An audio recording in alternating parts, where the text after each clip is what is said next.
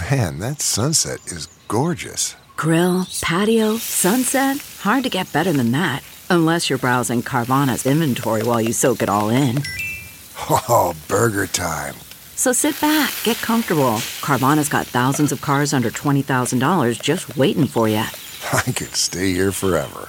Carvana, where car buying meets comfort, meets convenience.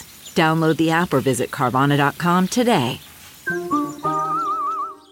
Good morning. I'm Randi Naughton at Fox 2 with your St. Louis news, driven by Bomarito Automotive Group. FEMA is opening two disaster recovery centers today. They will provide assistance to people who were affected by recent flooding, severe storms, and tornadoes.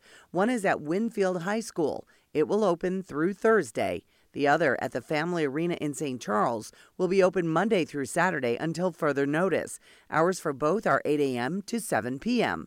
Missourians from any county can visit any recovery center, but before you go, make sure you register online. Another massive data breach, Capital One says a hacker was able to gain access to the accounts of at least 100 million customers in the U.S. Police have arrested a 33 year old woman in Seattle in connection with the breach. Capital One will offer free credit monitoring services to those who were affected. From the Fox 2 Weather Department, for the most part, a quiet weather pattern will be in control the rest of the week, with temperatures running about 5 degrees below normal. Today, expect lots of sun and temperatures warming into the middle 80s. Will drop into the low to mid 60s tonight. Wednesday is partly cloudy with a high in the lower 80s.